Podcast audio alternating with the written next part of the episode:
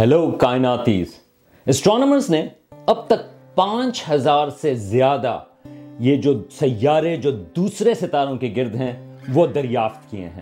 ان کو اسٹرانومرز کہتے ہیں ایگزو پلانٹ تو اگر اتنے سارے ہیں، تو آپ سوچ سکتے ہیں کہ اس میں سے کچھ چھوٹے ہیں، کچھ بڑے ہیں، کچھ ایسے ہیں جن کے بارے میں ہمیں کافی پتہ ہے، وہ فیملیئر قسم کے ہیں۔ کچھ ایسے ہیں جو بالکل حیرت انگیز ہیں۔ ابھی کچھ ہی عرصہ پہلے اسٹرانومرز نے دو ایسے سیارے دریافت کیے جن کو اسٹرانومرز سپر ارتھ کہتے ہیں۔ وہ زمین سے تھوڑے بڑے ہیں، لیکن زیادہ تر اس میں پانی ہے۔ یہ ہے کائناتی گپ شپ اور میں ہوں سلمان حمید۔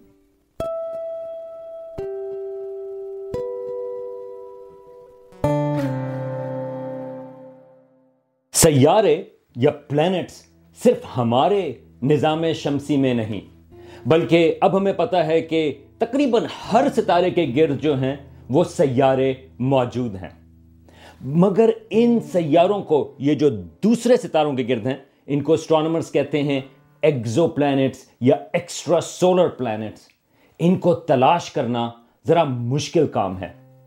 بلکہ یہ صرف نائنٹین نائنٹیز میں پہلی دفعہ یہ ایگزو پلانٹس جو ہیں، وہ کنفرم ان کی ڈیٹیکشن ہوئی تھی۔ لیکن کو ڈیٹیکٹ کرنا کیوں مشکل ہے؟ دراصل سیارے جو ہوتے ہیں، وہ ریلیٹیولی ان کا سائز چھوٹا ہوتا ہے، اور پھر وہ کافی فینٹ یا دھیمے بھی ہوتے ہیں، کیونکہ وہ ویزیبل لائٹ میں وہ روشنی کو ریفلیکٹ کرتے ہیں۔ لیکن ایک اور وجہ یہ بھی ہے کہ یہ جو سیارے ہیں، وہ خود تو دھیمے ہیں، لیکن ان کے برابر ایک بہت برائٹ قسم کا ستارہ موجود ہے۔ تو اس وجہ سے سیاروں کو تلاش کرنا کافی مشکل رہا ہے۔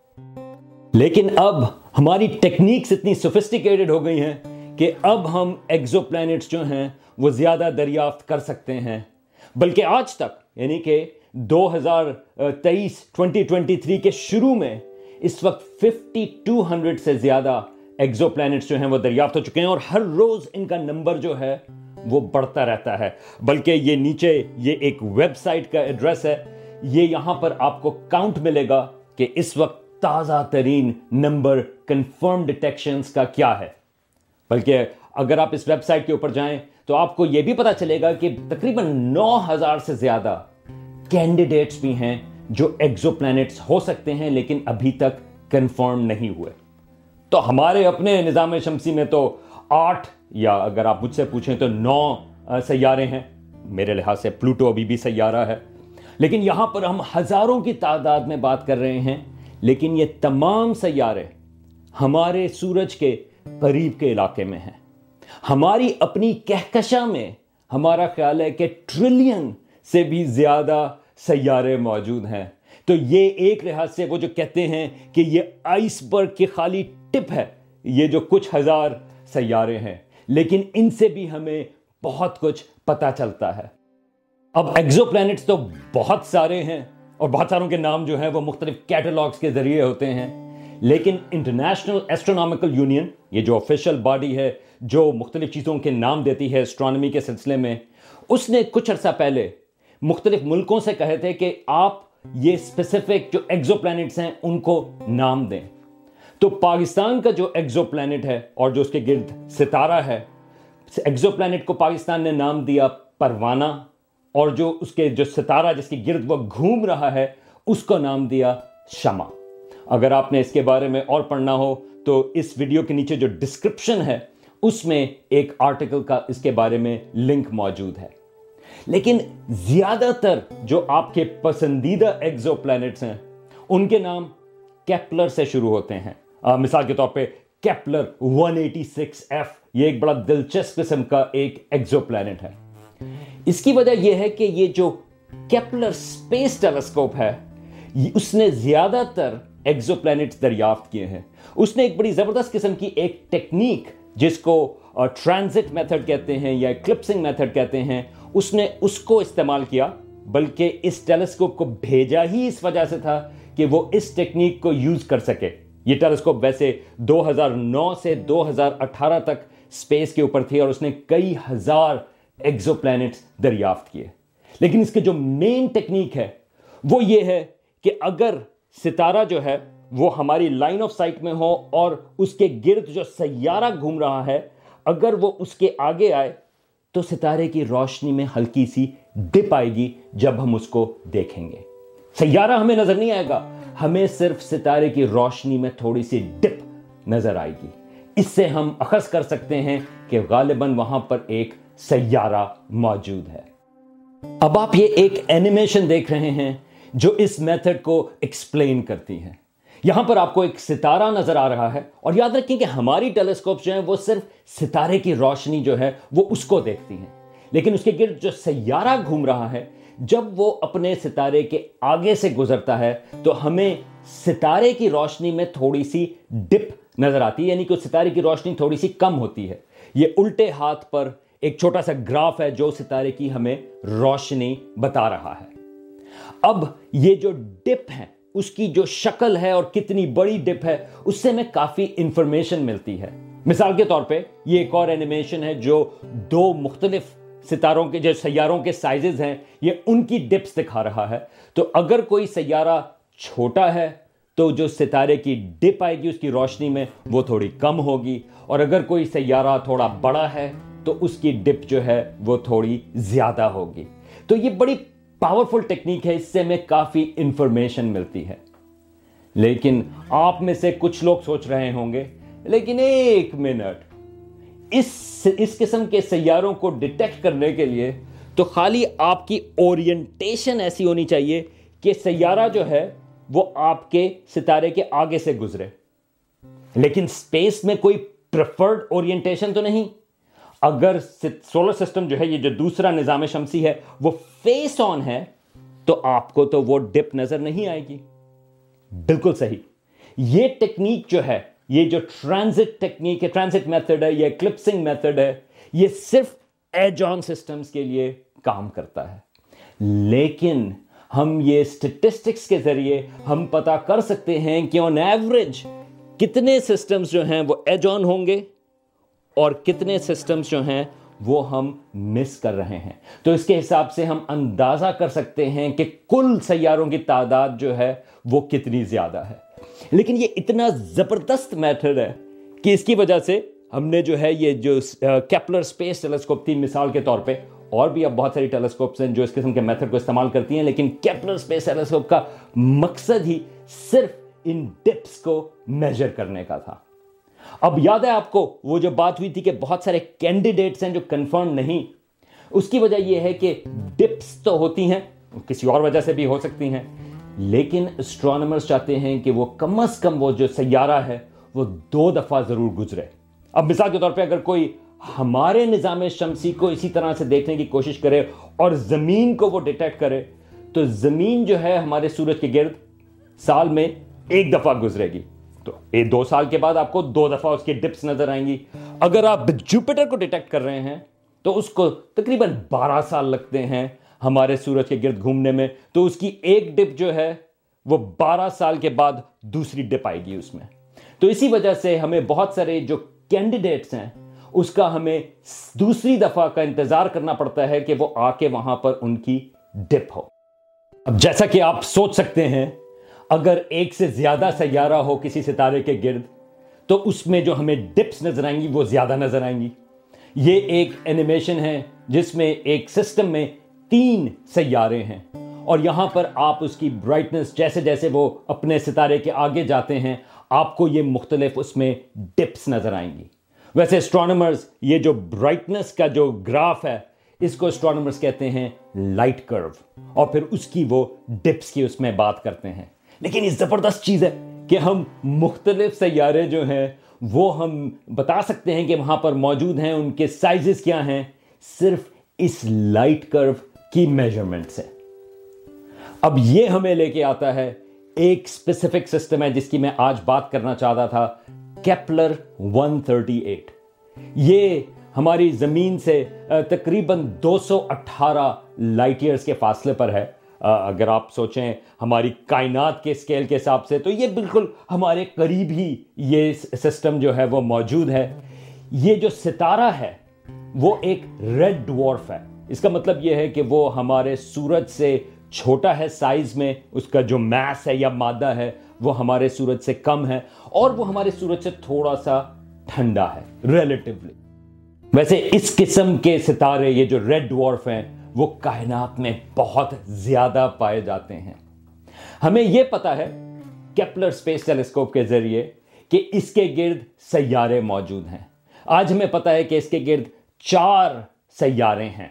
اور یہ اس کو جو نام دیتے ہیں، یہ کنونشن ہے جو اسٹرانومرز استعمال کرتے ہیں کہ جب پہلا سیارہ دریافت ہوتا ہے اس کو وہ نام دیتے ہیں، یہ جو چھوٹا بی ہوتا ہے انگریزی زبان میں۔ مطلب یہ ہے کہ جو پہلا سیارہ ہے دریافت ہونے والا، اس کو کہیں گے کیپلر 138 بی۔ دوسرا سیارہ دریافت ہوا، وہ سی، تیسرا ڈی اور پھر اس کے آگے ای۔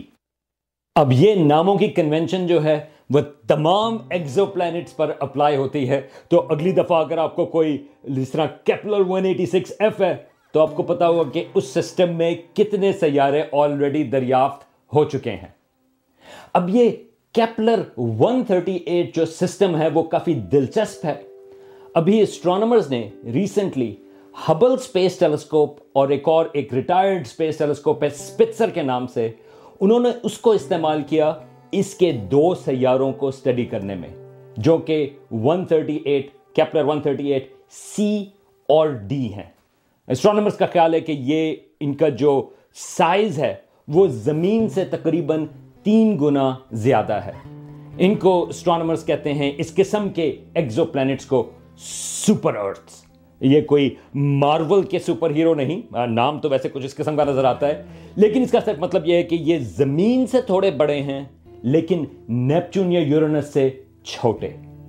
تو یہ اس قسم کے جو کیٹیگری ہے، اس قسم کے جو سیارے ہیں وہ ہماری اپنے نظام شمسی میں موجود نہیں، لیکن ہمیں یہ پتا ہے کہ ہمارے کائنات میں یا جو ابھی تک جو ہمارے سیارے دریافت ہوئے ہیں، اس قسم کی سپر ارتھس موجود ہیں۔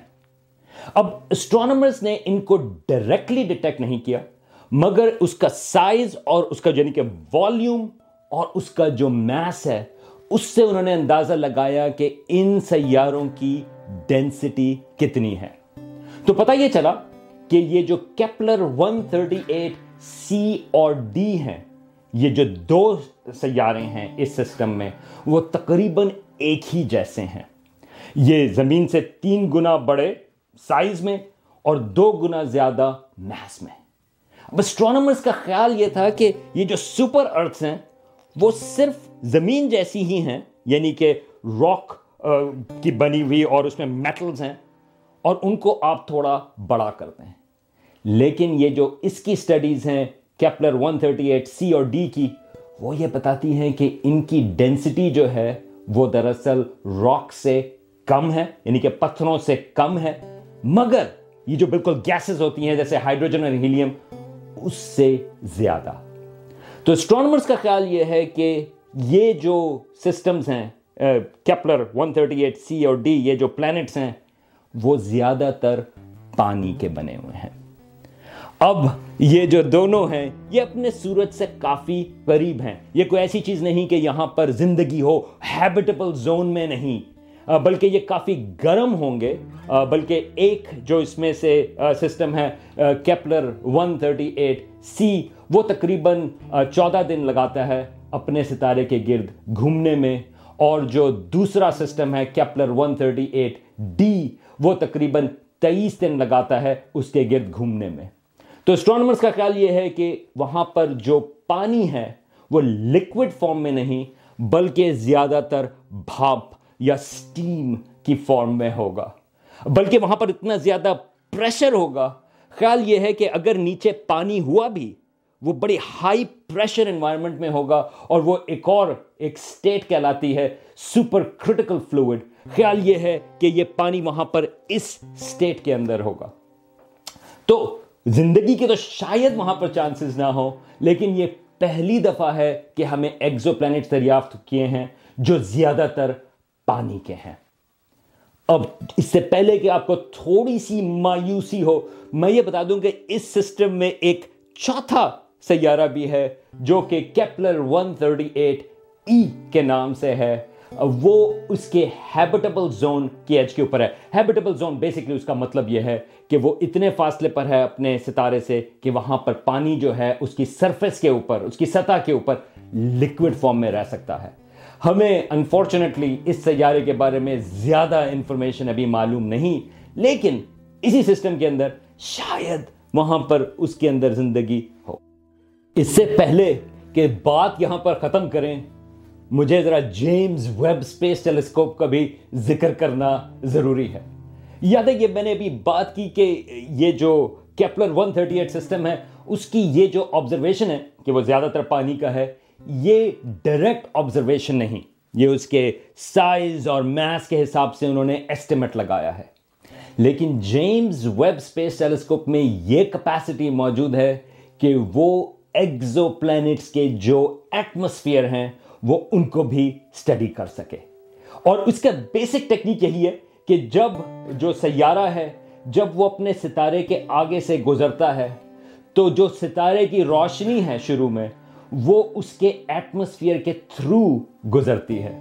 اور جیمز ویب سپیس ٹیلیسکوپ اس کی جو uh, انسٹرومنٹس ہیں، وہ ایسی ویو لینس ایسی روشنی پر کام کرتے ہیں کہ وہ اس روشنی کو سٹڈی کر سکیں جو اس کے سیارے کے ایٹموسفیئر کے اندر سے گزر رہی ہے۔